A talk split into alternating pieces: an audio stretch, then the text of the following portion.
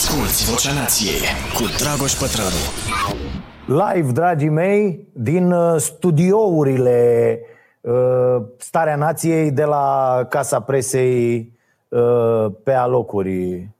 Nu, Marote? Da. Liberă, neliberă. S-a dat start. Ziceți-mi că mă auziți, că seara e bună, uite, bună seara la toată lumea. Da, am început. Avem premii astăzi. Uh, odată un premiu îl extragem așa dintre cei care uh, devin uh, membri pe durata acestui episod al podcastului Vocea Nației cu numărul 84. Apoi avem ca premiu cartea pe care o recomand și asta vom face de acum. Vă recomand cartea, vă și trimitem ca premiu, o să fie mai greu cu cărțile care există doar în variantă e-book sau în limba engleză sau nu știu ce, dar o să vedem ce facem în cazurile respective. Vă mulțumesc foarte mult pentru că uh, sunteți uh, alături de mine la Vocea Nației.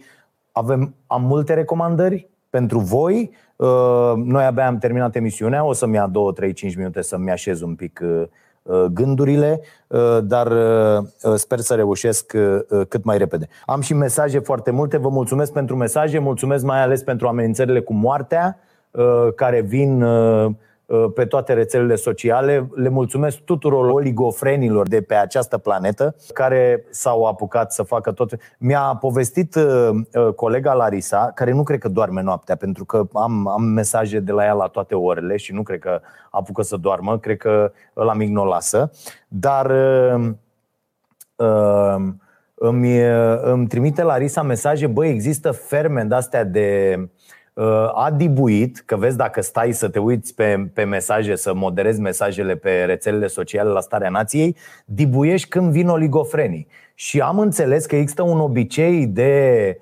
uh, postare al postacilor și acest obicei de postare este între 1 și 4 dimineața. Deci există acolo o oră în care funcționează fermele astea de, de postaci și intră pe un subiect, animalele, înțelegeți? Vuf, și să bagă pe acel subiect și încearcă să deturneze toate discuțiile. Ăsta este nou război uh, uh, prin care trecem, uh, doamnelor și domnilor. Mi se pare incredibil ceea ce se întâmplă și ce fac, cu ce se ocupă niște oameni care aparent sunt normali. O să vă citesc și un mesaj de la o doamnă din Sibiu, care este absolut cretină și care mă urmărește pe toate device-urile, așa că vă spun imediat Uh, stați că m-a întrebat nevastă mea dacă intru de la TV la podcast. Da, mami, de la TV sunt la uh, podcast, adică de la redacție. Am intrat la podcast. Uh, am hotărât cu Larisa să selectăm cele mai bune blesteme și amenințări și tot ce se, se adună și să facem, înainte de a-i bloca pe respectivii cretini, facem captură cu pozele lor, cu familiile lor, cu tot ce au ei pe net, ăștia care au, că mulți au. Și după aia îi punem aici pe ecran, citim mesajele lor, am vorbit și cu avocații, e, e super în regulă, o să o facem de săptămâna viitoare. Uh, și pentru că ei au scris asta pe o pagină publică, pagina Starea Nației. Și mi-au zis să mori în chin, în cancer, cu măta, cu copiii, cu toată lumea. Și apoi intru și eu pe pagina lor, cu pozele lor, cu absolut tot și ne jucăm în acest fel făcându-i vedete. O să vedeți, o să fie ceva deosebit. Vrem să facem un adevărat show din asta și sper să ne iasă. Marote își pregătește uh, cuvintele frumoase, că stai un băiat de la Jilavele foarte bine crescut, un aristocrat adevărat. A lucrat la bibliotecă până să vină aici, da? Și o să fie frumos. Bun.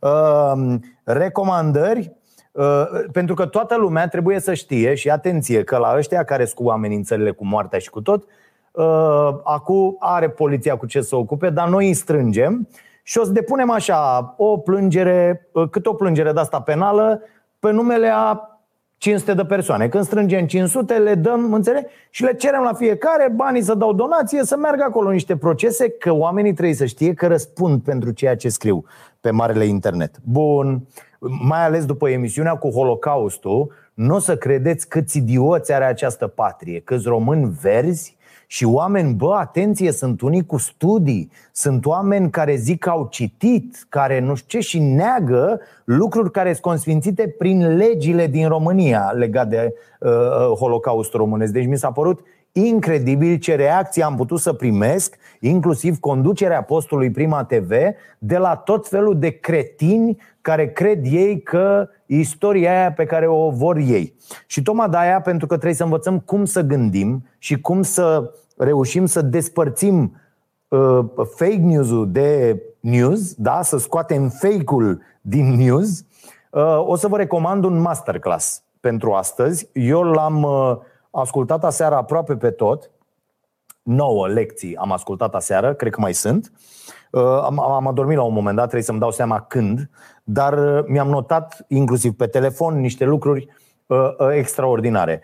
Cursul este pe masterclass.com, unde eu v-am spus de foarte multe ori că am făcut toate cursurile astea. Adică tot ce apare, eu mă uit.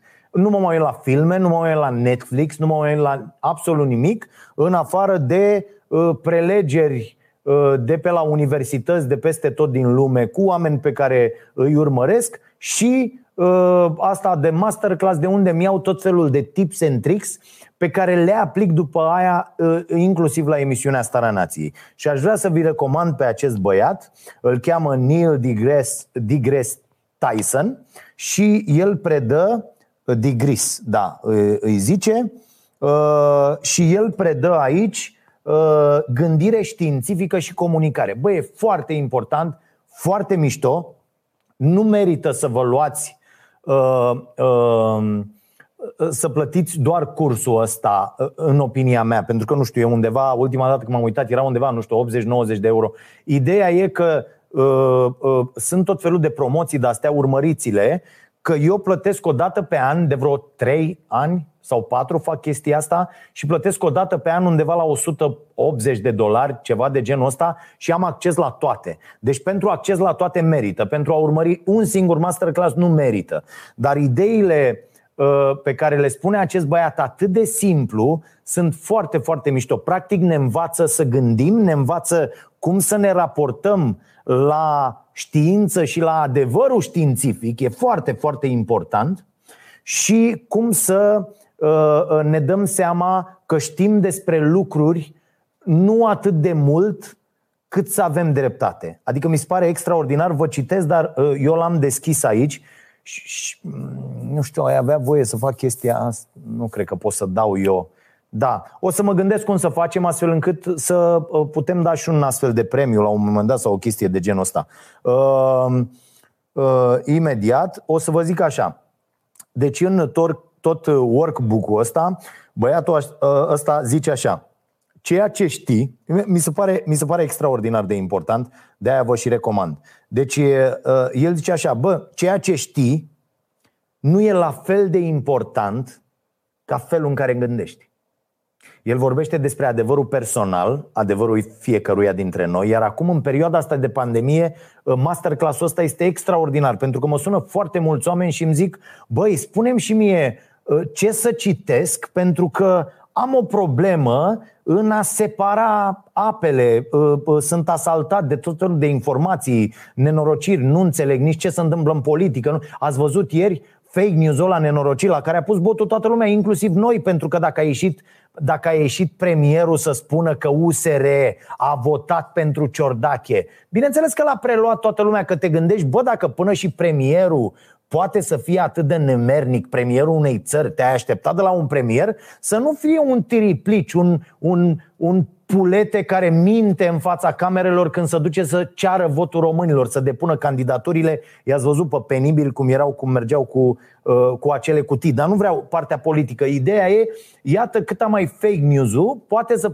plece de la, de la premier, care spune, bineînțeles, ei au votat, că asta e și de unde? Votaseră peneliștii, liberalii, plus jegurile alea de la PSD care au trecut la PNL tocmai ca să poată să facă lucrurile astea.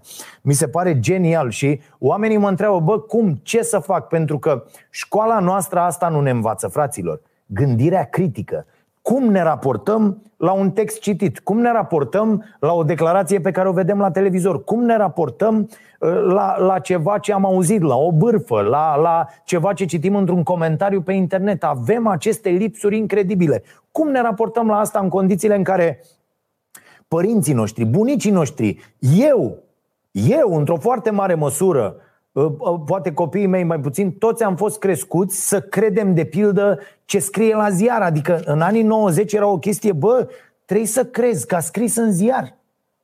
Înțeleg? Acum nu mai e cazul, bineînțeles că nu mai e cazul, dar cum sucești această gândire? Pentru că oamenii văd lucruri și zic, ia uite, e, e un mesaj aici sau iată vorbește un medic și zici, bă, este medic, trebuie să-l credem. Nu! Iată că nu mai trebuie să credem nici când se adună 100 de medici la un loc să spună niște lucruri. Da? Ă, pentru că lucrurile ă, ă, evoluează, scuze pentru repetiție, evoluează atât de rapid și nu le mai stăpânește nimeni, nu le mai stăpânesc nici cei mai importanti specialiști, încât învățăm pe măsură ce avansăm, inclusiv cu această nenorocită de pandemie care, iată, la noi face ravagii din cauza incompetenței acestui guvern. Ceea ce se întâmplă acum cu explozia de cazuri, sper că nimeni nu are niciun fel de dubiu. Sunt sigur că la fel s-ar fi întâmplat și dacă era PSD la putere. Dar ceea ce se întâmplă acum are legătură directă cu incompetența și cu activitatea acestui guvern și cu incompetența și activitatea acestui președinte. O să vreau să mă opresc un pic la infecțiile nozocomiale și la uh, uh, scârba cu care președintele încă ne tratează și crede că suntem toți niște oligofreni. Nimic n-a făcut timp de 5 ani după colectiv, nimic. Nimic cu infecțiile astea uh, uh, spitalicești. M-a corectat foarte bine cineva, cred că am zis ieri la emisiune și mi s-ar putea să avem și azi uh, marote porcăria asta în emisiune, că am zis uh, infecții nozocomiale din spitale, dar definiția nozocomialelor este că infecții uh, luate din spital și cred că avem acest uh, uh, pleonast împit Uh, scuze și da, e, e o prostie și mulțumesc pentru uh, uh, semnalare.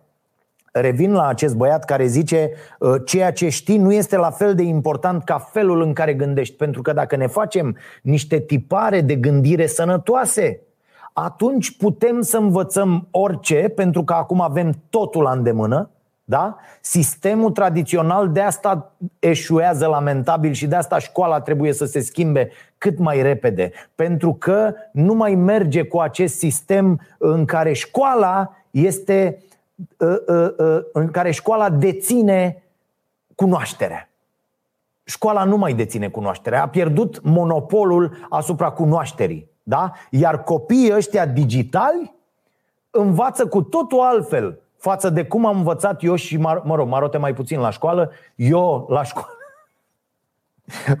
nu? Corect? La gilavele acolo, da? Deci ă, ă, învață cu totul altfel pentru că ei sunt crescuți, sunt ă, direct digital. Bă, ăștia s-au născut dând swipe la, pe, pe, pe device-uri, sunt nativi da? din acest punct de vedere. Și atunci modul lor de învățare e cu totul altul. Degeaba îi dai tu o carte care are undeva o poză și să uită, wow, ăsta e simbolul la nu știu ce. Vax, nu merge tăticule, trebuie să le pui multimedia, să le dai uh, prelegeri, să le dai ceea ce ar fi trebuit să întâmple cu școala online. Bă, prelegeri, filmulețe, nenorociri, uh, uh, de-astea interactive și așa mai departe. Bă, e foarte, foarte important. Uh, și, și de-aia trebuie să schimbăm. Dar noi nu știm să gândim critic. Asta este foarte clar. Și un astfel de curs ajută, adică uh, uh, mie mi-a așezat niște lucruri extraordinare. Cum ne raportăm la, la adevărul științific? Ce este adevărul nostru? Ce este adevărul politic? Ce este adevărul științific? Și cum ajungem la fiecare dintre astea, că e, e foarte, foarte important. Oamenii îmi zic, domne, aș vrea să învăț mai mult, primesc o, o grămadă de mesaje de astea, uh, uh, domne, uh, aș vrea să învăț mai multă economie. Dă și mie 10 cărți să, de unde să o iau, că sunt zero. Frate, fiecare, a, își, cum să zic, drumul ăsta e foarte important. Nu există o rețetă. Nu există o rețetă pentru acest drum. Eu pot să dau niște recomandări, de-aia vă rog să intrați atunci când aveți nevoie de recomandări pe contul meu de Goodreads. E departe de a fi uh, uh, uh, complet și așa mai departe. Mai am planuri să fac rafturi și așa mai departe acolo și să le grupez. Dar până atunci intrați, luați-vă de acolo, intrați și uitați-vă, adică munca asta de cercetare, să vezi ce carte merită să citești sau nu, E și asta o muncă de, de învățare în sine. Și nu merge la toată lumea. Unul e mai de stânga, altul e mai de dreapta, unuia îi place uh, un autor, altuia îi place altul și trebuie să vezi asta, se dezvoltă cu timpul. Adică e foarte aiurea să-i spui uneia, ia dă, dă bă și mie o rețetă, dăm și mie 1, 2, 3, 4, 5, 6, 7. Păi stai puțin, că durează 10 ani să ajungi acolo. Adică nu că n-aș da, dar problema e că rețeta mea s-ar putea să nu funcționeze deloc la, la altul. Asta e foarte, foarte important, că e vorba de convingerile fiecăruia. La fel cu, cu alimentația, că îi tot aud pe unii. Zi și mie cum face aia, bă, nu merg toate lucrurile. Și vă dau un exemplu scurt, bă, apropo de asta cu alimentația. Am încercat săptămâna asta și mă, mă simt foarte nasol, foarte încărcat negativ ă, în, ă, la sfârșitul acestei săptămâni, să zicem așa, că e joi seară și nu mai avem emisiune. Am făcut-o și pe cea de, de duminică, Starea Nației Special. Uh, uh, și am încercat o chestie, să sucesc pentru că țin acel post intermitent 16 cu 8, care mi-a fost extraordinar uh, până acum. Nu neapărat că am încercat să schimb, dar câteodată aș vrea să mai mănânc și după ora 6 seara. Fie că nu termin aici, fie că mi se face pur și simplu foame uh, uh, și așa mai departe. Sau ajung acasă și îi găsesc pe ăștia mâncând și aș, băg, aș băga și eu ceva. Și eu țin asta 16 cu 8, adică mănânc într-o fereastră de 8 ore, care începea dimineață uh, la 9, să zicem, și să termina undeva la 6. Deci erau cam 9 ore, da? Și în rest nu mai mănânc absolut nimic astfel încât să-i dau organismului timp să se refacă. Pentru că ăsta era, o, ăsta era un punct pe care voiam să îl ating în această seară neapărat despre imunitate. Imunitatea o avem atunci când dormim suficient, nu mâncăm ca vitele numai mâncare procesată, deci trebuie să avem grijă ce mâncăm, cât și cum ne odihnim, asta e foarte, foarte important, și cum ne hidratăm ce vitamine, minerale avem atât din alimentație cât și ce suplimentăm, mai ales în această perioadă în care circulă nu doar coronavirus, toate gripele, virozele și așa mai departe, cum clădim aceste lucruri? Pentru că poți să iei orice. Dacă tu dormi 4 ore pe noapte, imunitatea ta este cancitati. Dacă nu-ți faci o religie din somn astfel încât la 23 să sforăi și să faci treaba asta dacă poți până cel puțin la 7 dimineața sau chiar 8, astfel încât să ai 8 sau 9 ore de somn pe noapte și corpul să poată să-și declanșeze singur liniștit toate procesele de refacere, nu poți să ai o imunitate bună. După aia, nu poți să ai o imunitate bună dacă tu mănânci la fast food. Nu ai cum, pentru că uh, uh, toate organele tale se luptă toată ziua cu nenorocirea aia pe care ai mâncat-o de la fast food, fie că ai mâncat de la Mac, fie că ai mâncat de la KFC, fie că ai mâncat de la orice șaormerie de asta de căcat. Aia e mâncare super procesată, care nu are nicio legătură, nici puiul ăla, nici porcul ăla, nici vita aia, da? n-au nicio legătură cu un porc, o vită și un pui, uh, da? Din realitate. Și atunci tot corpul tău se va ocupa cu treaba asta toată ziua. Am primit un mesaj de la un student în anul 5 la medicină. Și acest om îmi spunea așa, domne, îți mulțumesc pentru recomandările astea pentru că am început să citesc și să-mi dau seama că mai am un pic și o să fiu medic și eu nu știu absolut nimic despre nutriție pentru că nu facem absolut nimic la facultate. Asta unu. Al doilea, Bă, medici ăștia care se specializează în perciunul de la urechea dreaptă, da? nu vor mai avea uh, uh, obiectul muncii în momentul în care oamenii vor înțelege că toate, că sănătatea organelor noastre depinde direct de ceea ce mâncăm. De mediul în care stăm, de stresul pe care îl avem în fiecare zi și de felul în care ne, ne ducem viața. Da? Ne hidratăm, mâncăm și așa mai departe. Nu există altceva.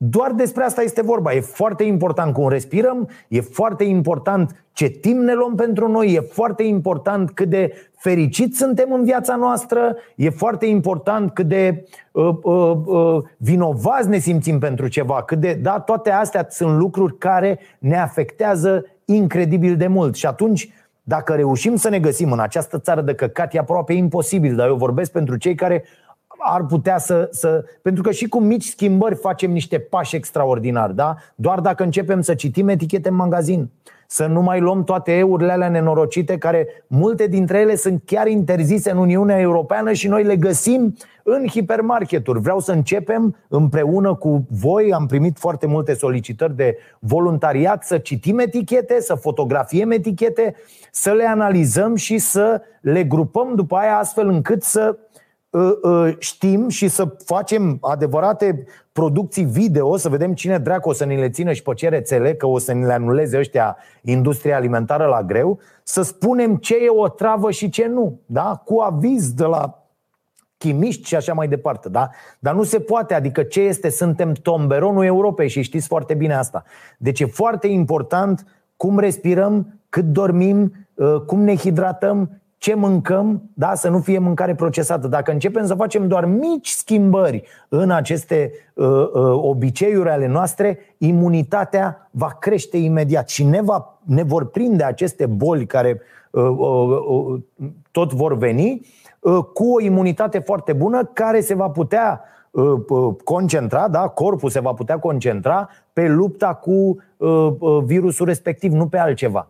Că dacă tu ai 80% din energie, bagi acolo, dacă tu ai băgat la 10 seara în tine, ai golit frigiderul, tot corpul, tău, creierul tău nu se va odihni, corpul tău nu se va odihni, 80% din energie va merge către digestie în noaptea respectivă.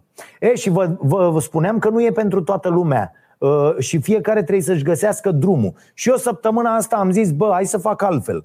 Hai să sar masa de dimineață, că am citit tot felul de studii uh, uh, uh, bune și uh, ale unor specialiști mari, ăștia, Harvard, toți băieții, care spun, bă, corpul oricum te pregătește pentru începutul de zi. Uh, uh, uh, mic, mic dejunul pe care eu îl tratez în continuare foarte, foarte serios și care mie îmi face foarte bine cereale integrale, niște, uh, niște fructe de goji aruncate așa, uh, uh, niște prafuri de-astea îmi face nevastă mea cu tot felul de uh, nebunii și cu lapte vegetal. Atât. Deci cereale integrale din ovăz, uh, uh, uh, lapte vegetal uh, și uh, niște uh, fructe de goji și niște prafuri. Aici trebuie să mai întreb acasă despre ce e vorba, dar îmi face extraordinar de bine. Și am zis, bă, ia să duc eu prima masă la 11 dimineața, mănânc 11, 2 și mai mănânc după aia la Uh, mai încolo. Pot să o duc 6-7, că dacă mănânc prima dată la 11. Mă doare capul, fraților, dimineața de rup. Deci dacă trec și am zis, bă, nu e pentru mine.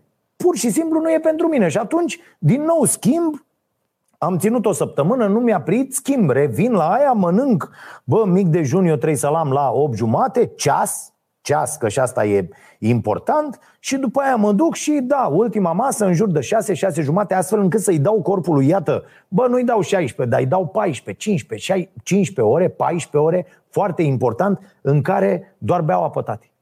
E, e foarte important. Bun. Uh, deci vi recomand pe acest băiat uh, uh, care mai zice așa.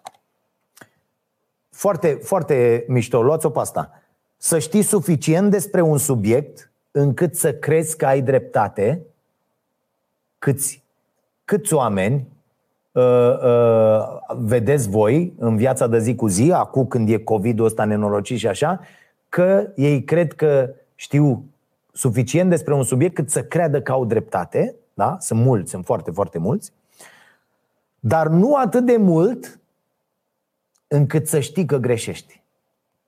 Foarte tare. Asta este uh, uh, una dintre lecții. Și el zice, metoda științifică, frontierele științei, astea sunt titlurile uh, lecțiilor. Fii sceptic, uh, pune întrebări. Da? Uh, Uh, sistemul nostru de credințe, care e și el foarte important. Cum tratăm toată treaba asta? E, e super ok și îmi place și cum uh, explică. Eu l-am mai văzut la tot felul de emisiuni de astea. A fost de la Jimmy Fallon până la uh, uh, prin, uh, prin state. Dar este uh, super ok și explică bine. Și dacă știi să-ți iei de acolo așa tips and tricks, câteva, că nu e mama, acum nu e uh, curs de la Stanford, înțelegeți? E o chestie ok care te, te pune pe gânduri și te uh, învață cum să gândești în cazul în care nu știi. Sau îți spune dacă tu gândești ok sau nu, te raportezi ok sau nu la lucruri. Recomandare de carte Marco Pizzuti Marco Pizzuti, eh? Uh, alegeri alimentare neinspirate. Uh, vreau să vă spun că uh, uh, colega mea, Alexandra Corbu, a uh, trecut și ea prin carte după ce uh, i-am spus și a găsit câteva lucruri care nu mai sunt uh, uh, valabile, în sensul că nu știu, cartea, fiind, cartea a apărut la noi în 2015, fiind documentarea făcută mai devreme, 2012, ceva de genul ăsta, uh, datele nu mai sunt la zi, iată, 2015, în, uh, a fost uh, publicată la editura Il Punto d'Incontro și la noi în 2017, da, în România, la editura Seneca, Uh, cărțile de la editura Seneca le găsiți și la Biblioteca Nației de săptămâna trecută, dacă sunteți de la mine, de la țară, de la Ploiești. Uh, și um, foarte, foarte interesantă cartea, chiar dacă, repet, uh, și vom vorbi despre asta la starea sănătății în săptămânile următoare, pentru că vreau să învățăm ce înseamnă toate eurile, toate nenorocirile, ce să urmăriți, să avem așa un ghid practic, chiar dacă unele dintre lucruri nu mai sunt valabile. Dar Pizzuti vorbește în carte despre niște lucruri fantastice, despre uh, de la alimente de distrugere în masă la o nouă conștiință agroalimentară, pentru că și uh, finalul este cel care propune uh, soluții și avem așa că eticheta nu e suficientă și da, e foarte nasol, pentru că sunt foarte multe Uh, uh, etichete care nu conțin informațiile necesare, pentru că ăștia ocolesc absolut tot, am mai vorbit despre asta. Uh, cine face cercetarea științifică a produselor destinate pieței alimentare, conduita scandaloasă a industriei și vă citesc doar o chestie. Deci, comportamentul mistificator al marilor grupuri de lobby industriale, n-am ochelarii, dar sper să fie ok, că nu mai văd deloc fără ochelari, Uh, nu numai din sectorul agroalimentar față de consumator și de instituțiile publice de control, a fost întotdeauna cel pe care regăsim rezumat în ce scrie un director de la Brown and Williamson Tobacco Corporation într-un document de întreprindere secret. Și fiți atenți ce zice asta, vă citesc pentru că mi se pare uh, uh genial.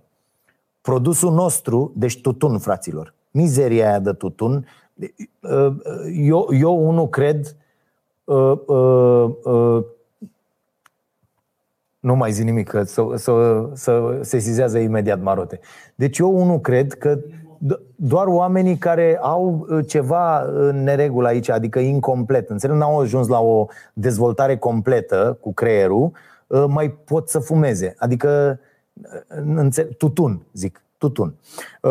Alte chestii, așa, așa. Bun. Și ăsta zice așa, Produsul nostru, atenție, așa acționează toată industria alimentară.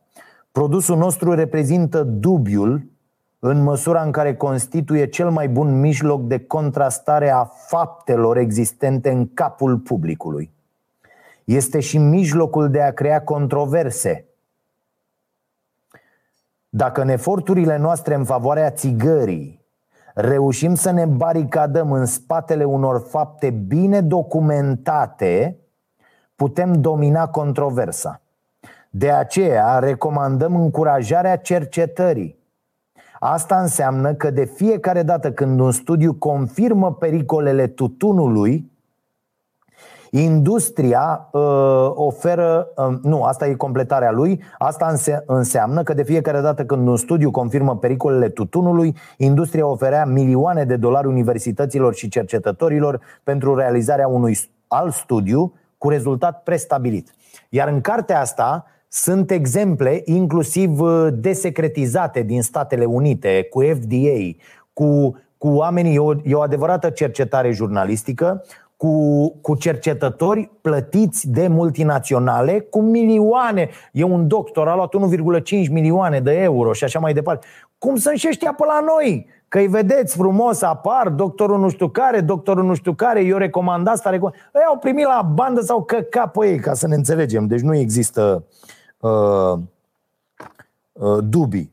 Și uh, sunt foarte multe lucruri despre organismele modificate genetic, despre, inclusiv despre lucrurile astea, uh, Nutella, Coca-Cola. Ați văzut cum arată poza cu, uh, cu Nutella? Bă, mi s-a părut super, mi s-a părut incredibil că tot vorbeam cu Marote, bă, dacă facem o, o producție Starea Sănătății pe canalul nostru de YouTube despre produsele nenorocite, eu cred că ne, ne scoate, ne, ne taie YouTube-ul. Uite, o să sun la fetele de la Google să văd exact în ce condiții nu-ți taie YouTube-ul conținutul dacă atentezi la marile corporații. Ați văzut-o pe asta cu Nutella? Ce e în ea? Ia de marote.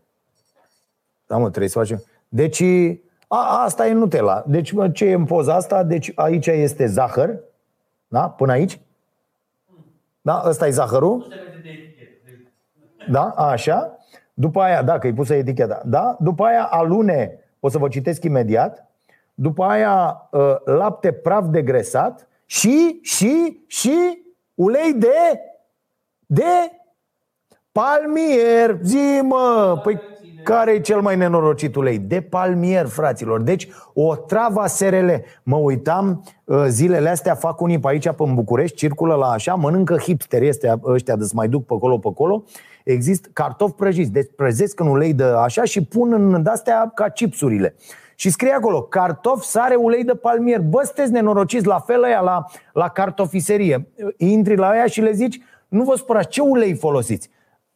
îi blochezi în foarte multe locuri pentru că habar n-am. Dar uh, pe unii au instruit și zic folosim un amestec din trei uleiuri. Ulei de floarea soarelui, ulei de rapiță și ulei de palmier. Bineînțeles că e ulei de palmier. Haideți să ne... Ce e aia? Un amestec de trei uleiuri. De ce? Pentru că e ieftin, e foarte nenorocit, uh, rezistă mult să prăjești în el ca dementul, dar este cancerul SRL. Deci nu mai luați nimic ce are ulei de palmier. Și ăsta face aici inclusiv, că asta aș vrea și noi să facem. Deci, uite, ingrediente comparate. Foarte mișto e treaba asta. Bă, ingrediente comparate. Să luăm produse de pe raft. Adică, bă, ce avem noi aici? Astea, cum sunt astea cu Nutella, da? Bă, luăm Nutella și încă 10 creme de uh, crema sufletului, de ciocolată. Și zice așa. Nutella, zahăr, uleiuri vegetale alune 13%. Cacao slabă 9%, lapte praf degresat 6%. Zer praf, emulsifian, lecitină de soia, valori nutriționale 544, mă rog, așa. Și după aia zice crema, să duce la altă cremă. Uh, crema Novi. Deci o altă cremă de pe piață, de la ei din Italia, nu știu dacă e la noi. Alune 45%. Bă, deci asta, Nutella are zahăr, uleiuri vegetale, a, a, alune 13%, atare, alune 13% și ăsta vine următoarea, crema Novi, alune 45%. Tăticule, cu totul, parcă e altceva, nu? Adică, și să vedem toate astea pentru că oamenii nu se uită.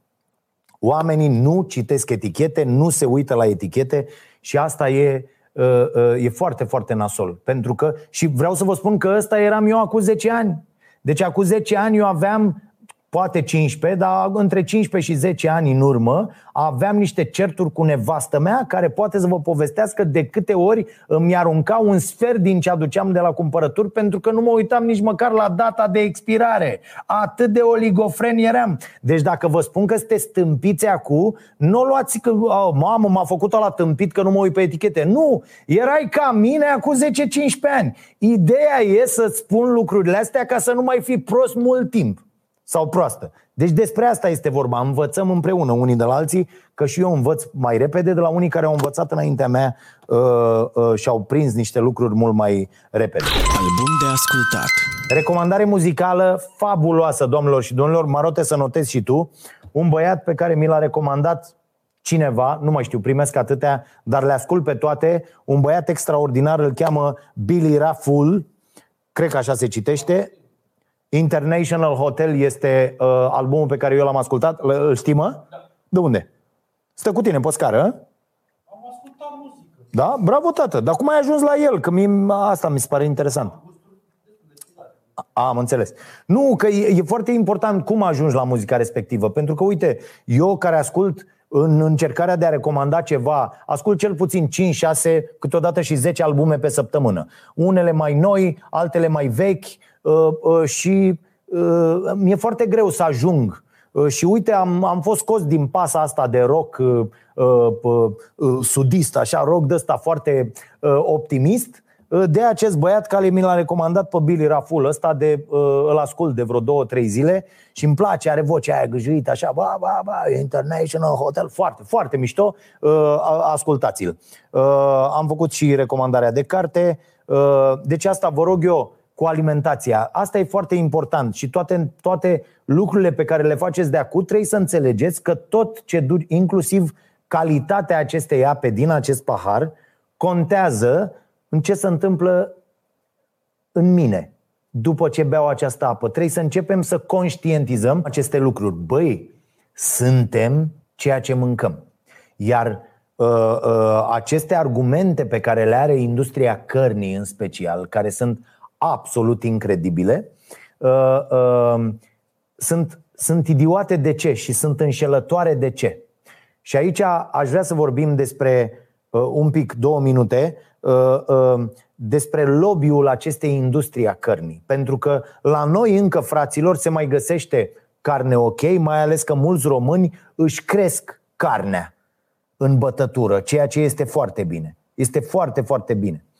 Uh, și, a, și acolo poți să zici, da bă, este o uh, uh, carne uh, ok, curată, dar carnea din hipermarket în proporție de 99% este carne procesată și nenorocită. Da? Și face rău la sănătate, foarte, foarte rău. Cu asta sunt de acord toți specialiștii. Adică uitați-vă peste tot la toate asociațiile europene, americane, de cancer, de orice, de orice, o să vedeți că lucrurile astea sunt menționate acolo. Uh, și tot ce înseamnă procesat este greșit. Deci încercați tot ce înseamnă integral, de la cereale integrale, uh, orez integral, absolut totul integral, fructe, legume da? și uh, uh, carne, pește de la mijlocul lanțului trofic. Eu n-am renunțat de pildă la pește, dar numai uh, uh, sardine, Uh, și așa mai departe. Deci uh, uh, pește micuț să fie cu toate metalele grele și cu toate nenorocirile în el sau pește prins pe baltă, dar uite că n-am mai ajuns la pește pentru că nu mai, că mă, mă sunt supărați și prietenii pe mine că nu mai merg la pește, dar nu mă mai uh, atrage treaba asta. Am uh, fost când am fost copil și uh, nu mă mai, nu mai am așa să uh, omor peștică, nu știu ce. M-am uh, tâmpit de tot, da.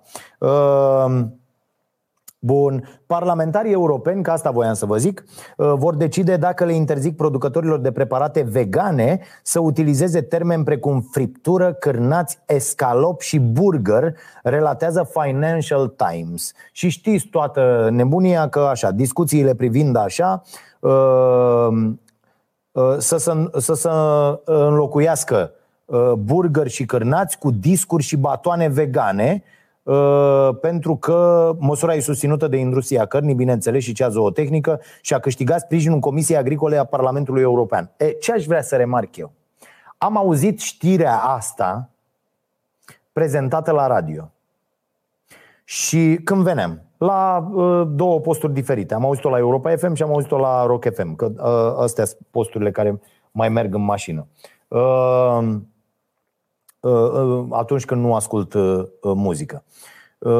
Și mă uitam cât de induși în eroare sunt inclusiv jurnaliștii și cu câtă rea credință, fără să-și dea seama, fără să-și dea seama, prezintă aceste lucruri. Pentru că ei spun uh, industria cărnii și cea zootehnică. Dar dacă citești un pic, dacă te duci, citești cinci cărți esențiale despre asta. Vei afla, dacă îl citești de pildă pe Liberty cu stăpânii hranei sau îl citești pe Raj Patel cu valoare de nimic, da? ca să vă dau doar uh, uh, două dintre cele pe care le-am recomandat pe aici, înțelegi foarte repede că industria cărnii din lume, fraților, este condusă de șase firme. Atât.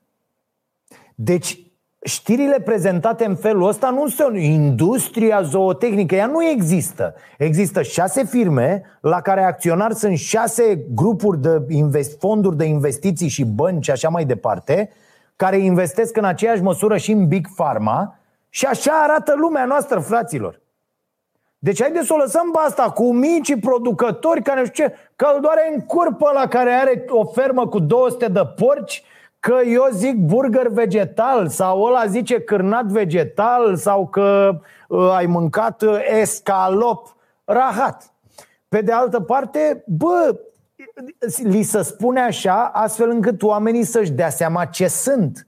Adică nu e vreo mamă și se produce o confuzie. Nu, bă, confuzie se produce între uh, uh, mâncarea sănătoasă și carnea voastră. Bă, voi faceți această confuzie. Nu există nicio legătură între carnea procesată și aliment și hrana sănătoasă. Nu e absolut nicio legătură. Despre această confuzie cred că ar trebui să vorbim mult mai mult decât vorbim că uh, oamenii zic, bă, burger vegetal sau ce are dacă îi zici veggie burger? Ăla e hamburger sau cheeseburger și ăsta e veggie burger. Rahat pe varză, știi? Da, o să, da, se poate numi și altfel, dar până apare un termen, folosești dracu, pleci de la ceva, că așa s-au format peste tot cuvintele, cuvintele, limbile și așa mai departe. Cuvintile, auzi? Da. Uh, bun. Și încă ceva și apoi o să, um, o să încep să iau întrebări. Uh, Băi, asta cu educația și cu școlile, fraților, și cu pandemia asta. Deci eu, eu, nu, eu nu înțeleg. Eu, eu nu pot să o înțeleg. Am vorbit ieri și cu o, o doamnă care conduce o școală. Uh, este directoare la o școală și mi-a zis nu mai pot. Deci nu mai pot. Nu atât cu cât de prost uh, uh, gestionează ministerul treaba asta, ci uh, cu părinții fraților. Deci părinții din România sunt într-o mare măsură, pentru că, na, vedem cine ajunge în, parla- în Parlament, cine candidează, cine câștigă uh, primării, de la pedofil până la uh, tot felul de uh, nemernici. Cam ăștia suntem, cam asta e. Adică eu aș vrea când vorbim despre noi să nu ne mai să zicem, băi, sunt unii care sunt proști acolo, ăia care sunt hoți, aia. Nu, bă, cam ăștia suntem, noi. Înțeleg? Noi toți. Ăștia suntem. Hoți, jegoși, nespălați, ă, needucați, ăștia suntem. Cu toții, ăștia suntem. Că mai vezi câte unul, că mai e nu știu ce, dar în mare măsură România e formată din acești oameni, îi vedem peste tot, îi văd în comentariile de pe rețele sociale, te, te lovești de ei. I-a văzut marote aia de la casă care vin să te tragă la casă, la, la te duci, bă, stai cu masca, cu aia vin unii și fără mască și fără nimic, să împing acolo în tine, bă, tâmpiților, dă mai încolo, da. Așa. Uh, și uh,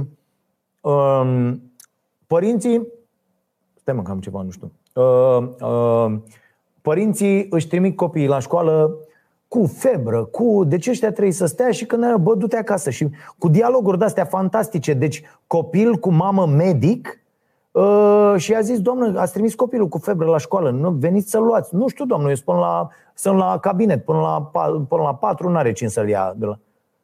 Fă, vino tâmpită, dracu, și ia copilul de la școală care are febră, tu nu înțelegi, Doamne, Maica Domnului, deci, bă, suntem tâmpiți, adică ăla, și ăla a venit, bineînțeles, și a dat dracu la toată clasa, normal, că asta se întâmplă. Băi, deci nu se poate, bă, să fim atât de cretini. Deci eu vă spun, dacă ăștia ne vor lăsa singuri aici, să nu ne ajute să ne trimite iar, să ne trimită paturi, oxigen, căcat, tot ce ne mai trebuie, conduși de oligofrenii ăștia care ne conduc acum de la PNL, noi murim toți, mă.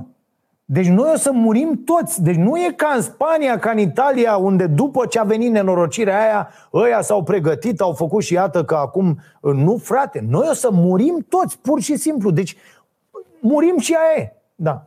Este singura, singura noastră uh, scăpare. Singura noastră scăpare. Așa.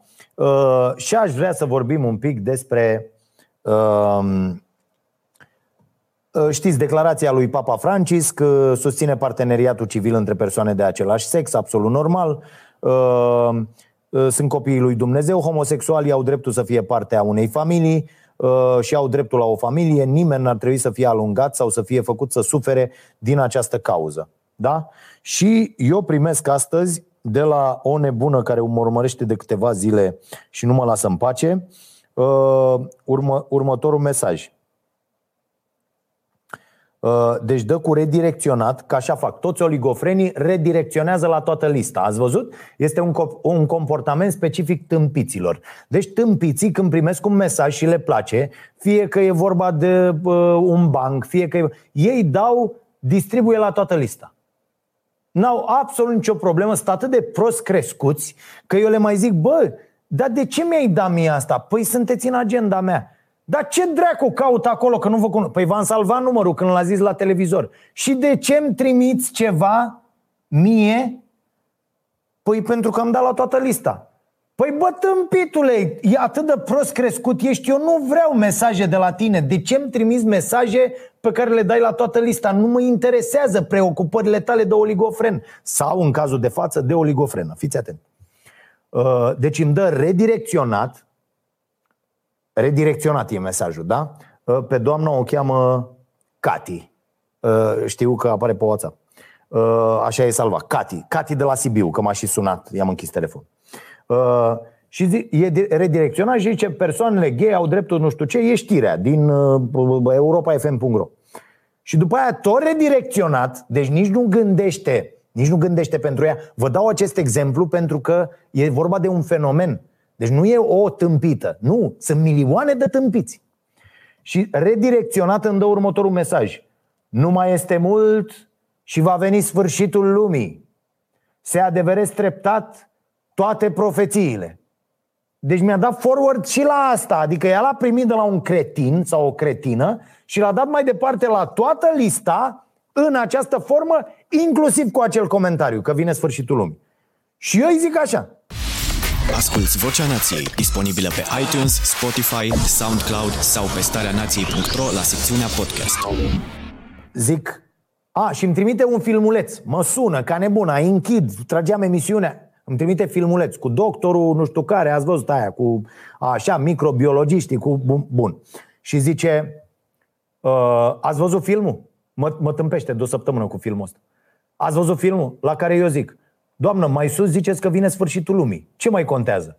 Nu pot să cred că există oameni care gândesc în acest fel legat de declarația papei. Mi-e milă de dumneavoastră, doamnă. Mă scuzați, vă rog să nu mai scrieți. Nu vreau să am de-a face cu oameni care urăsc alți oameni pe baza orientărilor sexuale. Ăsta e mesajul pe care l-am trimis eu.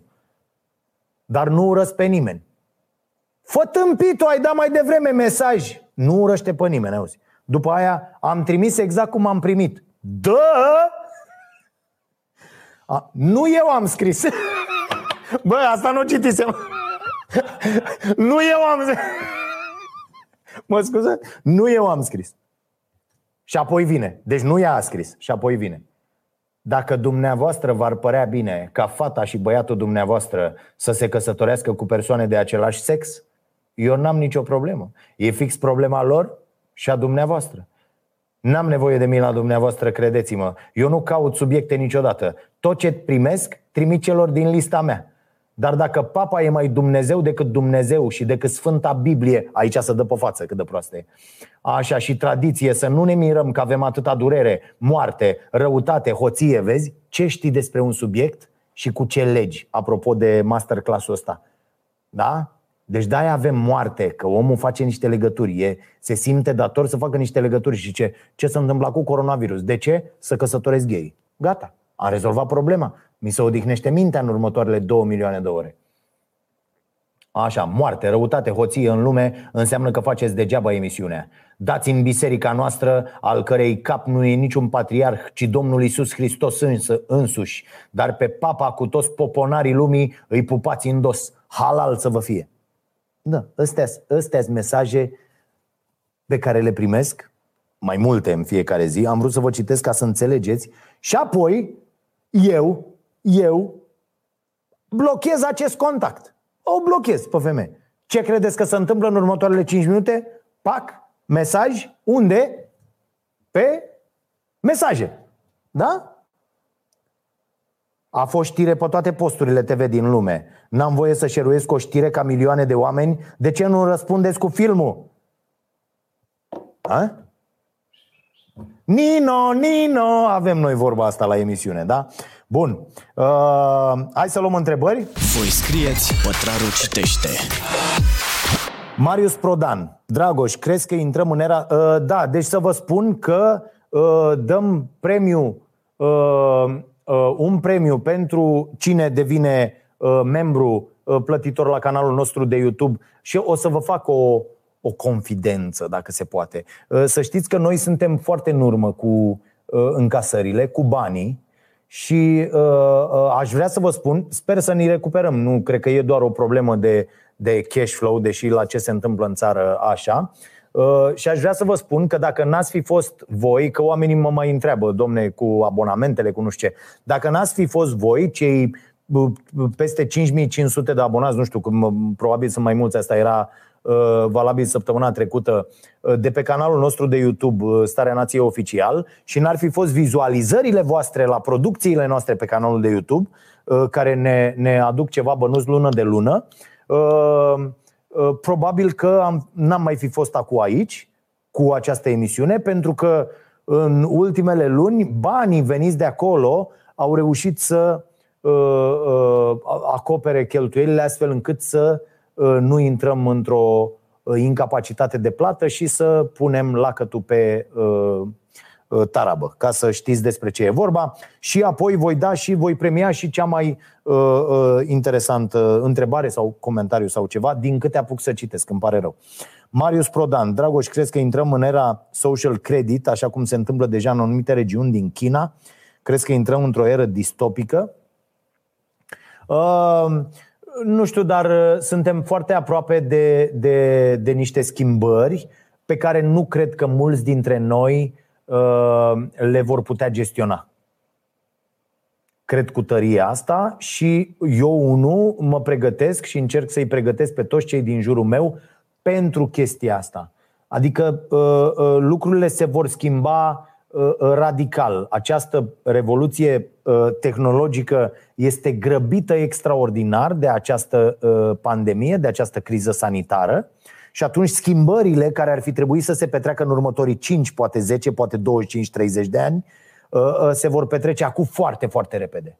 Va intra foarte, foarte repede venitul minim garantat, va trebui să gândim altfel taxarea, va trebui să ne gândim altfel la muncă, va trebui să ne gândim altfel la, uh, la, la uh, beneficii sociale și la uh, sistemul de sănătate. Și atunci toate astea vor trebui regândite și foarte mulți oameni, la fel ca în 90, sau la fel când a venit calculatorul, sau la fel când a venit mașina cu aburi, vor rămâne pur și simplu pe din afară.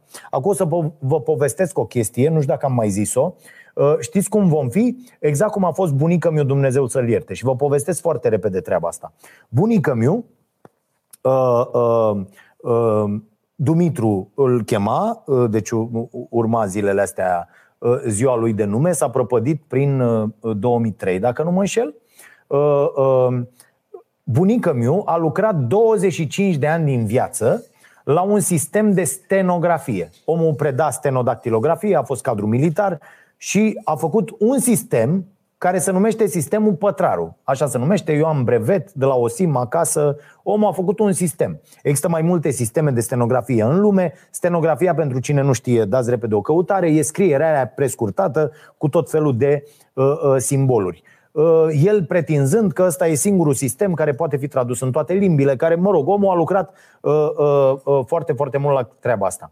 După ce a terminat sistemul, pe care îl preda, avea ore la licee tehnice, avea ore la Casa Armate, avea ore la Palatul Culturii, avea, pregătea tot felul de oameni care aveau nevoie de modul ăsta de, de a scrie, au apărut reportofoanele foarte accesibile, care puteau fi uh, folosite în ședințe și a apărut calculatorul.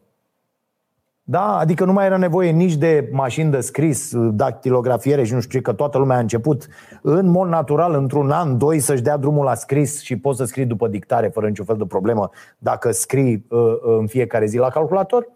Și atunci, bunica mă vreau să vă spun că a murit de uh, uh, sentimentul ăsta de zădărnicie, de, adică s-a așezat într-o zi și a murit, cred că de oftică.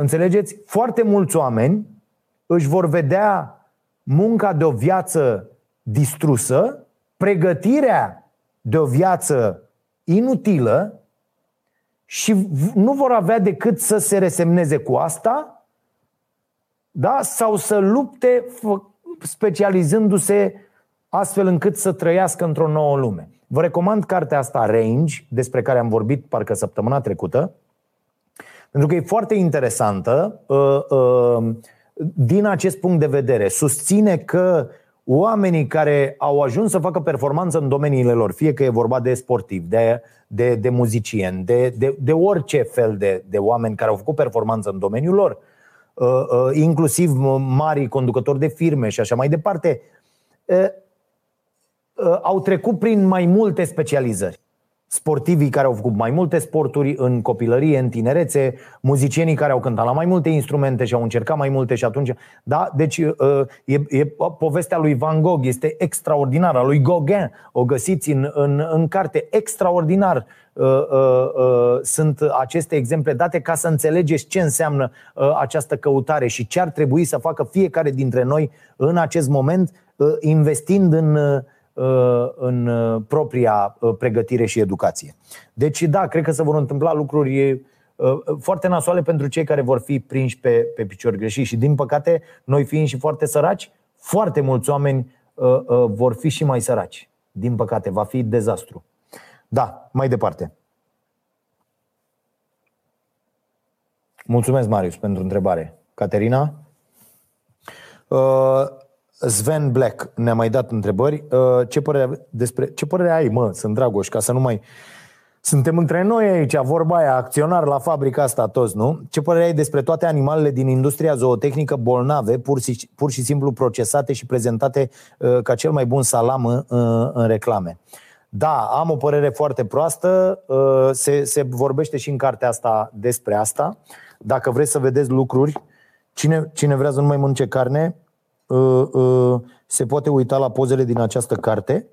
Iată, uh, porcul, de exemplu, doamnelor și domnilor, poți să arăți marote aici? Mai porcul, deci porcul ăsta pe care îl vedeți burând aici e un porc care s-a urcat pe alți porci pentru că porcul simte când e dus la, la tăiere. Porcul e un animal extraordinar de inteligent și mă gândesc cât, câți am călărit de, de Crăciun uh, hăcuiți Ehm, este dintre dobitoace ăla care își dă seama cel mai bine de uh, cantități, mult puțin, apreciază uh, uh, timp, distanțe, tot felul de. e, e foarte uh, inteligent. Iar în imaginile astea alte sunt oameni și sunt mărturii cu tremurătoare. Eu am avut pasaje peste care am trecut pentru că nu le-am putut citi, despre oameni care. Uh, Uh, lucrând în abatoare, devin ei înșiși niște criminali nenorociți și pistolul ăla de foarte multe ori nu funcționează, se defectează. Știi că au pistolul ăla, Marote? Da, da. E, ăla se defectează de multe ori și animalele ajung perfect conștiente și sunt tăiate vii. Deci vii cu totul, tranșate de vii. Este, este cutremurător și da, foarte multe dintre aceste animale sunt bolnave, nu mai vorbesc de pui, care, deci acolo este dezastru, nenorocire. Deci n-am, nu, nu cred că voi mai putea vreodată în viața mea să pun uh, uh, uh, gura pe vreun pui de ăsta din uh, uh, vândut în, în comerț. Da, da, da, da, da. Deci cât stă o hală de aia la dezinfectat cu, cu, cu lunile. Da, este, este cât era, mă? Trei luni. Trei luni nu intră nimeni pentru că acolo este, este nenorocite, nenorocire. Da, foarte o proastă opinie, am mulțumesc. Uh, mai departe. Alex Mihailă. PNL a pus toate tunurile pe USR Plus, inclusiv Turcan, a îndemnat oamenii să nu îi voteze. La Timiș, la fel, a oprit negocierile datorită declarațiilor împotriva lui Orban. Uh, da, deci ce vreau să spun este că Orban a fost mizerabil cu acea declarație Uh, acest om minte și când respiră, este evident, adică mm, aici e multă ticăloșie. Măcar aia dăncilă era doar foarte, foarte proastă. Uh, știi, o mare diferență, dar când ești foarte, foarte ticălos, uh, datele problemei se schimbă. Pe aia măcar știam cum, cum să o tratăm. Și e, e foarte nasol. Apropo de președintele Iohannis, ce voiam să zic, deci am, am părerea că PNL, în opinia mea, Uh, așa cum opinia lui Orban e că USR a votat cu ea, opinia mea mult mai uh, uh, bazată pe realitate este că dacă PSD-ul se curăță suficient, așa cum domnul Ciolacu a primit uh, o vorbă și scapă de Ciordache, Nicolicea, Șerban Nicolae, ați văzut ce face Oprișan și așa mai departe, uh, va fi numai bun pentru o alianță la guvernare uh, împreună cu PNL. Va fi, va fi ceea ce trebuie. Uh, și de asta PNL dă NUSR, pentru că oamenii să nu înțeleagă ce se întâmplă și să se orienteze către, către USR dar uh, mi se pare ăștia de la USR plus slabi pentru că ei doar să apără în loc să iasă la atac. Adică mi se pare că n-au încă suficiente boașe să iasă și să spună lucruri împotriva PNL-ului, să spună, bă, luați-vă de mână cu ea de la PSD și plecați dreacu și să înceapă să le analizeze uh, uh, guvernarea asta dezastruoasă uh, și să spună despre ce e vorba, astfel încât să-i convingă pe oameni. Pentru că pe mine USR Plus nu mă convinge că doar se apără. Uh, și cred că ar putea să atace. Au, au muniție extraordinară, dar trebuie să atace cât mai repede, că e, e gata, bate, uh, bate de intrare, sună de intrare, cum ar veni. Uh, altfel, listele le-am văzut, toate partidele sunt super interesate să pună pe liste dobitoci, pentru că dacă au pe liste dobitoci, pe dobitoci ei au impresia că îi pot controla. Și de la legislatură la alta, Uh, trebuie să dispară de pe liste lum, uh, numele care uh, au coloană vertebrală, care ar putea să se pronunțe împotriva unui proiect sau altuia, împotriva unei alianțe sau alteia. Și atunci ea trei dați la o parte. În Parlament să știți că există și acum o masă, sunt unii care stau mai în spate, dacă stați să ascultați ședințele Parlamentului, când se vorbește acolo, sunt unii care fac numai sunt ăștia numai cu zvâr, mam, pr, câr, măr, interjecții și onomatopee. Atât au ei.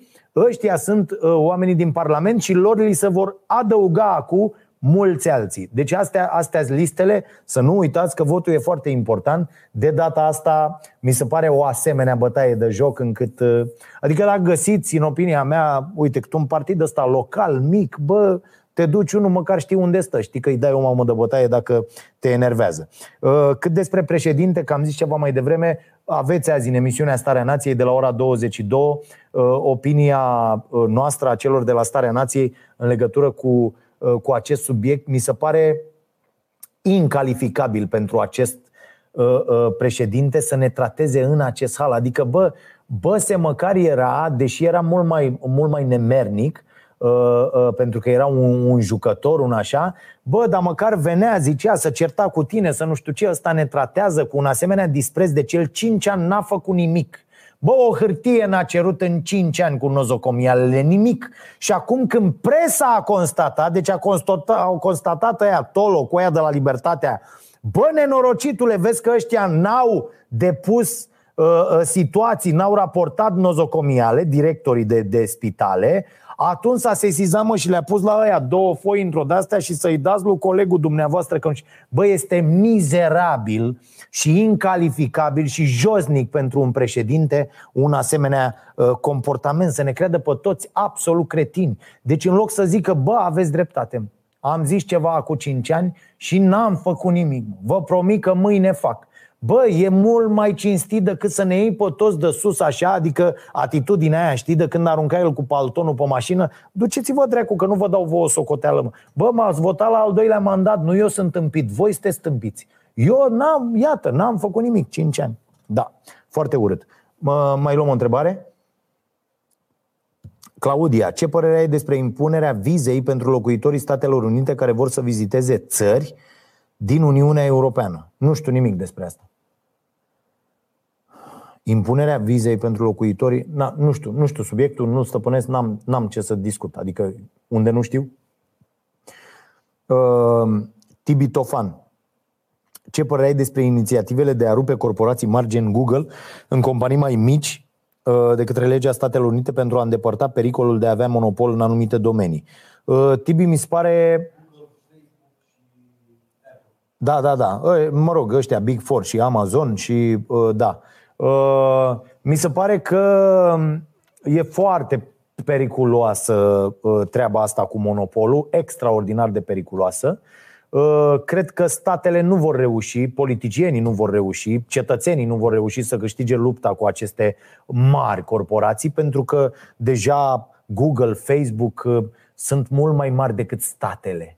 Uh, chiar și state la un loc, chiar și decât Uniunea Europeană. Cred că Google e mult mai șmecher decât UE, adică mă, mă refer ca putere în acest moment de, de influență asupra oamenilor. Și mai e o chestie cetățeanul obișnuit, ați văzut și la noi în România, când, vor, când te iei de bogați, îți va sări în beregată săracul.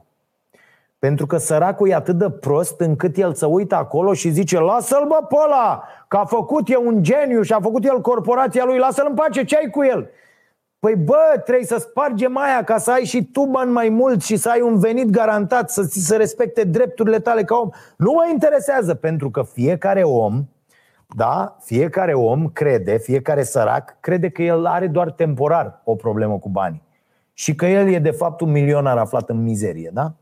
Uh, deci, da, cred că trebuie sparte toate aceste corporații, cred că trebuie taxate mult mai mult, cred că toți angajații companiilor ar trebui să aibă parte la profit, cred că lucrurile ar trebui să schimbe fundamental în economia mondială, astfel încât să avem Uh, uh, um, o economie echitabilă și să diminuăm inegalitățile. Ideea e cum trăim cu toții aici, nu cum 0,1%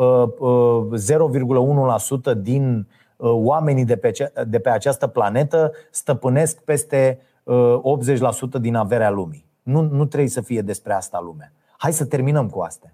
Gata. S-a, a fost mișto, hă, hă, hă, capitalist, căcat, bă, nu merge. S-a văzut că nu merge, cade în cap, cum îl lași singur, toată lumea se întoarce către stat. Nu merge, ne trebuie altceva, ne trebuie o lume mult mai echitabilă, în care să putem trăi decent uh, cu toții. Da, știți opinia mea despre asta și bineînțeles că pentru asta mi-au și cele mai multe dintre blesteme, culmea de la oamenii a căror parte uh, o, o țin. Uh, bun. Altceva?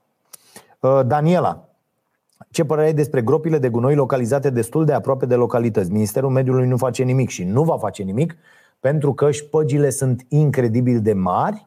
Uh, așa trăim de 30 de ani cu ministrii ai mediului și cu guverne și cu partide care iau niște șpăgi îngrozitoare uh, de la uh, acești operatori de deșeuri, de grop de gunoi și așa mai departe.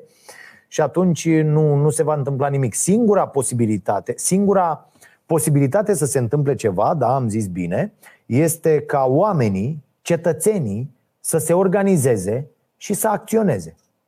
Pur și simplu, dacă la groapa de gunoi X cetățenii fac cu rândul câte 20 și pun câte 20 de mașini de curmeziș în fiecare dimineață, cu rândul, programare. Programare. Deci noi, comunitatea, facem o programare. Și le blochează lor drumurile. Și azi le, le spui, bă, dacă mai scoateți mașinile sau dacă mai aduceți aici gunoi sau dacă mai faceți așa, ă, da, va fi cu arestări, cu dosare penale și începi. Le sparge anvelopele. Știți cât costă o anvelopă de aia la un camion de la? Mult. Da? După aia le spargi geamurile la mașini. Le, da, că despre asta este vorba. Adică să nu credeți că în alte părți oamenii și-au câștigat drepturile uitându-se la televizor, fraților. Nu există șmecheria asta. Există organizare și forță. Atât. Deci, fie ne organizăm fiecare pe scara lui de bloc, în comunitatea lui, în orașul lui, în comuna lui și obligăm pe ăștia să ia măsuri, fie ne uităm ca proștii la televizor și zicem, domne, ați văzut, domne, ce aolo miroase, aolo nu știu ce, aolo poluează. Bă, când întreaga comunitate va merge la fabrica respectivă și va spune, bă, tu, cine ești, mă? Lucoil, Petrobras, cum au ăștia la mine, Dero Lever. Bă, dacă mai dai drumul la aia, dacă mai văd fum pe coșul ăla, da? Venim 10.000, ne-am vorbit. 10.000, radem tot. Radem tot. Să condamne 10.000 de oameni, aia e. Dar ideea e să acționeze toți oamenii împreună. Asta e foarte greu, că pe asta mizează și ei. Că suntem atât de proști și de egoiști încât nu avem în vedere interesul comun, interesul tuturor. În momentul când va veni unul și va zice, bă, hai să ne organizăm, da? Noi nu mai permitem asta la noi în comună. Da, avem groapa asta de gunoi, bă, nu mai permitem accesul. Bă, face, întâi anunțăm, nu ne ducem ca țăranii să distrugem. Întâi anunțăm, am luat semnături de la toți, loc, toți locuitorii acestei localități. aveți șase luni, un an. Deci nu e să fii tâmpit. Nu e ideea să fii tâmpit. Trebuie să fim rezonabili. Ba, aveți șase luni, un an, să vă puneți la punctul cu tot, să investiți, să nu mai miroasă, să nu mai nu știu ce, sau să dispară groapa. Ce hotărăsc oamenii împreună. Și vă depus asta peste tot, bă, peste tot. Da? Nu se întâmplă să trece la acțiuni mult mai creative. Și credeți-mă, să pot face acțiuni atât de șmechere și de creative pe care nu, din care nu pățește nimeni mare lucru, încât, uh, da, o știți pe aia din Marea Britanie, am mai zis-o, cu aia de la Greenpeace uh, uh, uh, uh, London, mi se pare, sau le ziceți, care sunt separați de, de ăștia de Greenpeace, care au scris pe un mare zimă de ăsta, coș de ăsta de fum, uh, s-au urcat acolo frumos, au scris sau nu știu ce. Și au câștigat procesul pentru că ei s-au dus și au zis, bă, vă demonstrăm răul pe care îl face această fabrică nenorocită. Și l-au demonstrat în instanță. Și instanța a zis, ia marș, mă, de acolo, duceți-vă dreacu. Despre asta este vorba. Bă, te organizezi, demonstrezi răul făcut, faci analize, faci tot ce trebuie, chemi oameni, îți dai bani acolo, că și asta înseamnă fraților comunitate. Toți punem cât suntem în uh, orașul ăsta, 200 de mii, uite cum e în rahatul ăla al meu de oraș Polon, 200 de mii. Bă, sunteți de acord să dea fiecare pe lună 100 de lei sau 50 de lei sau 10 lei, vă dați seama câți bani să strâng, doar la 10 lei de căciulă, ca să plătim avocați? Vă spun eu că orice casă de avocatură de pe planetă vine și după aia încep să-i hărțuiești pe ea. Cu 10 lei pe lună de om. Atâta, la 200 de mii pe 10 cât vine om? 2 milioane de lei. Da? 2 milioane de lei. Hai tăticule, la 2 milioane de lei face socoteala. Într-un an, 24 de milioane. Hm? 6 milioane de euro într-un an. Ta, na, na, na, na, 5 milioane acolo. Pe acolo vine, nu? 5 milioane de euro, tată, pe an, pentru un oraș. Ia mă o casă de avocatură, ia 5 milioane de euro, vreau să-i hărțuim pe ăștia până ia dracu. Pentru orice, orice aviz, orice mașină care este pe poartă, orice. Asta înseamnă tăticule organizare. Dar nu avem cum să ajungem acolo. Nu avem cum, pentru că suntem răi, proști și lipsiți de educație. De-aia zic să ne educăm. Marius Apostol, 100 de lei, să rămână. De ce crezi că oamenii super bogați nu ajută țările din care fac parte în momente de criză? păi oamenii super bogați uh, nu, nu sunt, ei n-au ajuns bogați păsându-le de oameni, au ajuns bogați păsându-le de bani. Adică să ne înțelegem. Uitați-vă și la ăștia acum, că sunt acești neoliberali de la, de la PNL. Pentru ei, omul este doar un uh, uh, uh, mijloc de a câștiga un avantaj. Nu contează omul. Omul în sine. Ideea e cum pot eu să-l folosesc pe omul respectiv să fac profit. Nu omul respectiv, adică nu plec la, la ideea că, uh, uite cum am făcut noi cu cafeneaua, bă, facem o cafenea, dăm, dăm, avem 8 locuri de muncă și eu așa am făcut calculele și ar trebui să încasăm atât în fiecare zi, să facem lucrurile astea, să băgăm și chestia asta, dimensiunea socială, cu bibliotecă, cu tot ce avem noi acolo, astfel încât să le dăm de mâncare acestor oameni, să aibă un trai decent și împreună să ne bucurăm de chestia asta. Nu!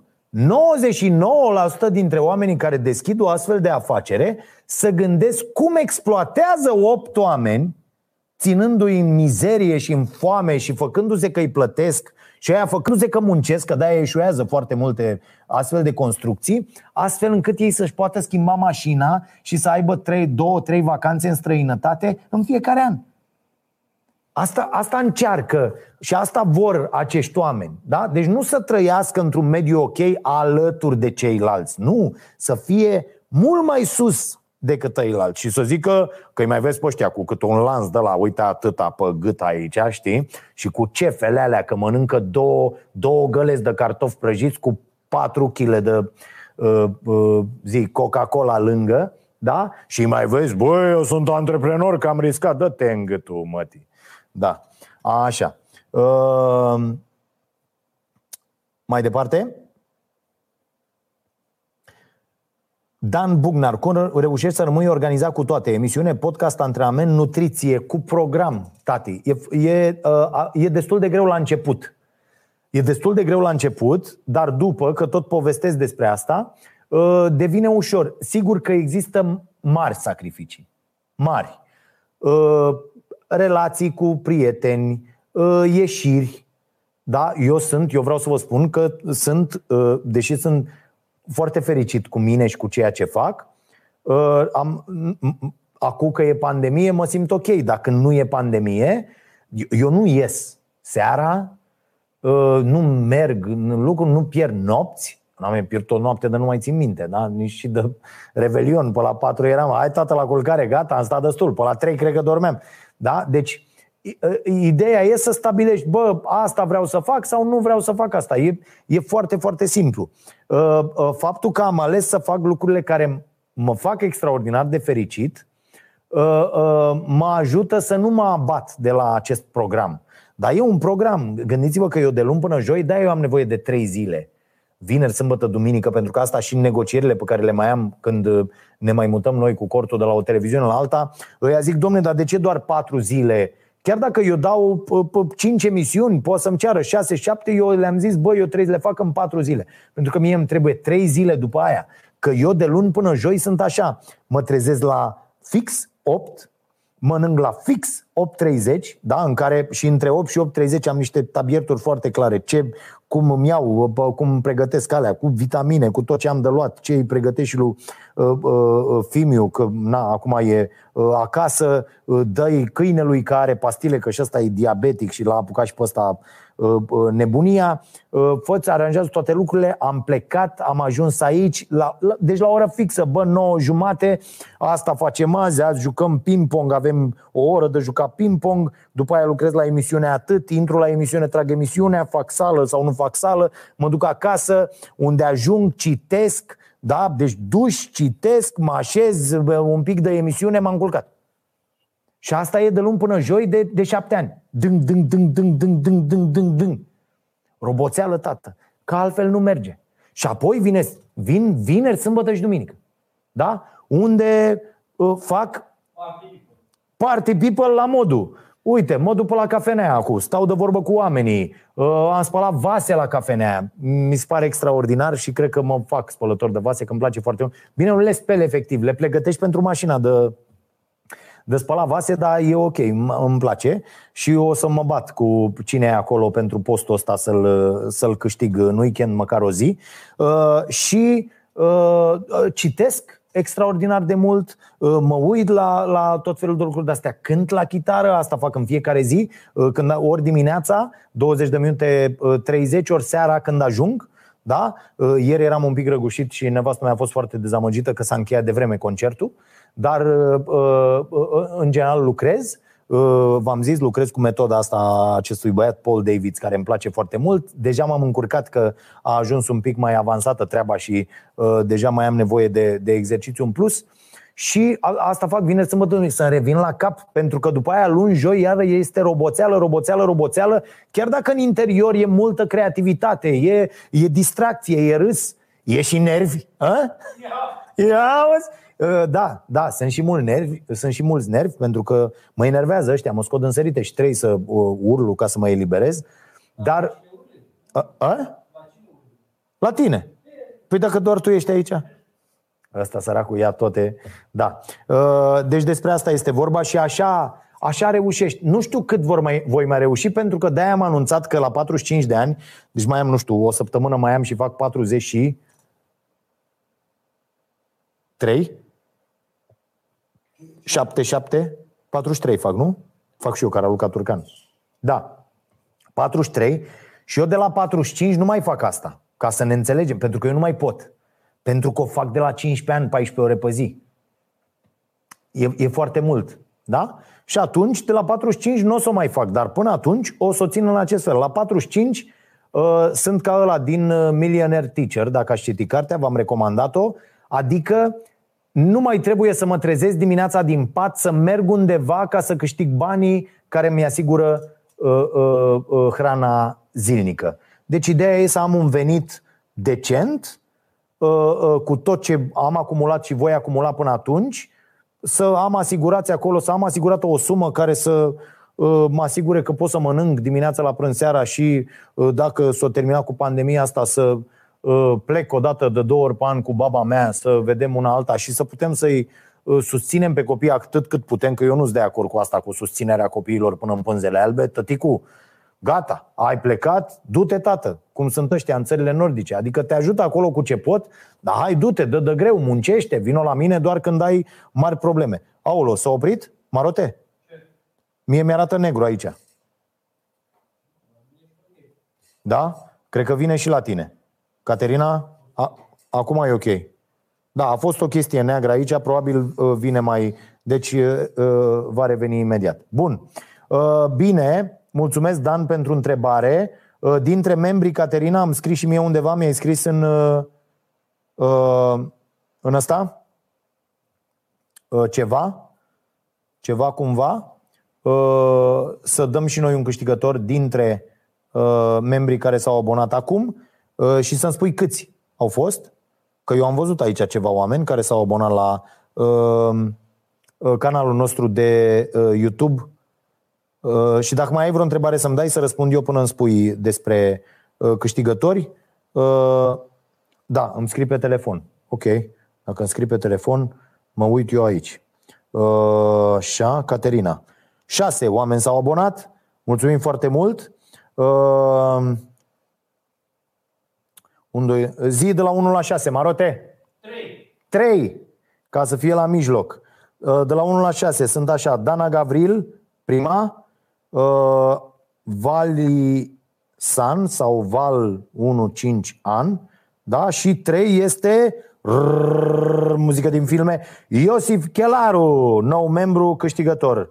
Apoi au mai fost Gheorghița Alexandru, mulțumim, Petronela Burlă și Iulian Constantinescu. Vă mulțumim tuturor, așadar câștigă uh, premiul uh, Iosif Chelaru. Mulțumim, mulțumim foarte mult. Uh, dăm și cafea de la uh, Cafeaua Nației, bineînțeles, de la Cafeneaua Nației și mască uh, cu, uh, cu Starea Nației uh, și această carte da? uh, pentru uh, întrebarea uh, care a fost despre animale, uh, Caterina, da?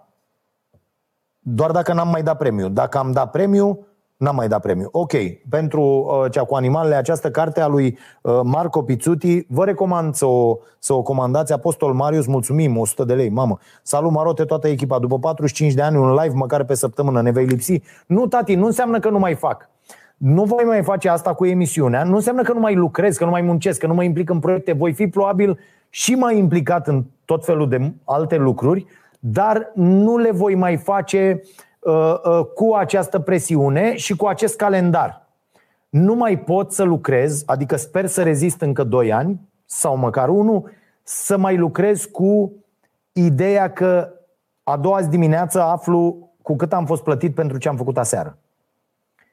Ăsta este un rit pe care nu foarte multă lume poate să-l ducă și nici eu nu o să mai pot să-l duc foarte mult. Asta dacă vreau ca lobul ăla al ficatului care era de trei ori mai mare decât celălalt ultima dată să nu se facă și mai mare, pentru că este pe, pe fond de, uh, uh, de stres.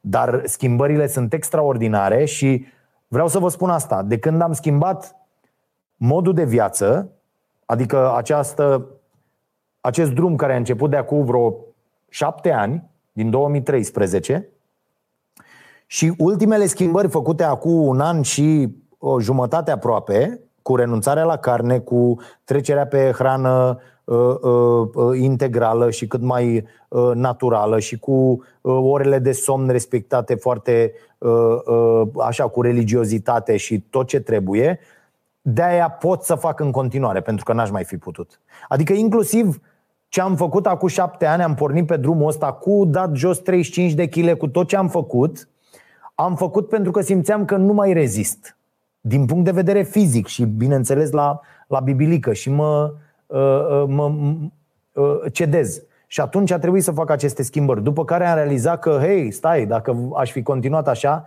sigur aș fi fost acum un candidat la toate bolile posibile, de la bol de circulație, diabet, bol de inimă și așa mai departe. Bun, și uh, deci am, am uh, dat premiile, vă mulțumim foarte mult. Săptămâna viitoare rămân în plus să le răspund la întrebări și abonaților plătitori de pe pagina noastră de YouTube Starea Nației Oficial. Vă mulțumim pentru că vă abonați. Nu uitați, dacă vă abonați, primiți emisiunea Starea Nației chiar înainte de a fi difuzată la televizor. Nu uitați, duminică avem Starea Nației special, vorbim despre impostura de la nivelul societății românești, politică, administrație, impostură în care e băgată, bineînțeles, și lumea academică din România. Dacă până în 90 am avut până în 2000 de diplome de doctor în această țară, da? în ultima sută de ani, între 2000 și 2015 am făcut 57 de mii de doctori. E foarte interesantă emisiunea pe care o realizăm împreună cu ai noștri colegi uh, uh, Vlad Stoicescu și Diana Oncioiu de la publicația de la zero.ro și uh, vă sfătuiesc să, să o urmăriți. Câștigătorii să ne scrie pe messengerul Starea Nației datele de livrare, mai spune Caterina și vă mulțumim pentru tot. Nu uitați la ora 22 și veți găsi și recomandările și tot nu? Sub asta, pe Facebook, sub uh, postarea pe care o punem pe Facebook cu, uh, și pe YouTube cu, cu Vocea Nației. Uh, și nu uitați, la ora 22 avem emisiunea. Să vă uitați, vă rog, contează și audiența de la televizor, care n-a fost grozavă în ultimele zile. Și noi credem că am avut emisiuni ok, dar poate s-a săturat lumea de moaca mea, le spuneam și colegilor asta și poate dacă vom continua așa, o să înțelegem și o să ne oprim sau uh, trecem doar pe net cu ea, dar uh, nu, sunt fluctuații, cred eu, obișnuite până se schimbă asta cu ora. E o, e o întreagă uh, filozofie aici. Am început să știm lucrurile, că facem treaba asta de, de foarte mult timp. Bine, vă mulțumesc foarte mult, vă iubesc,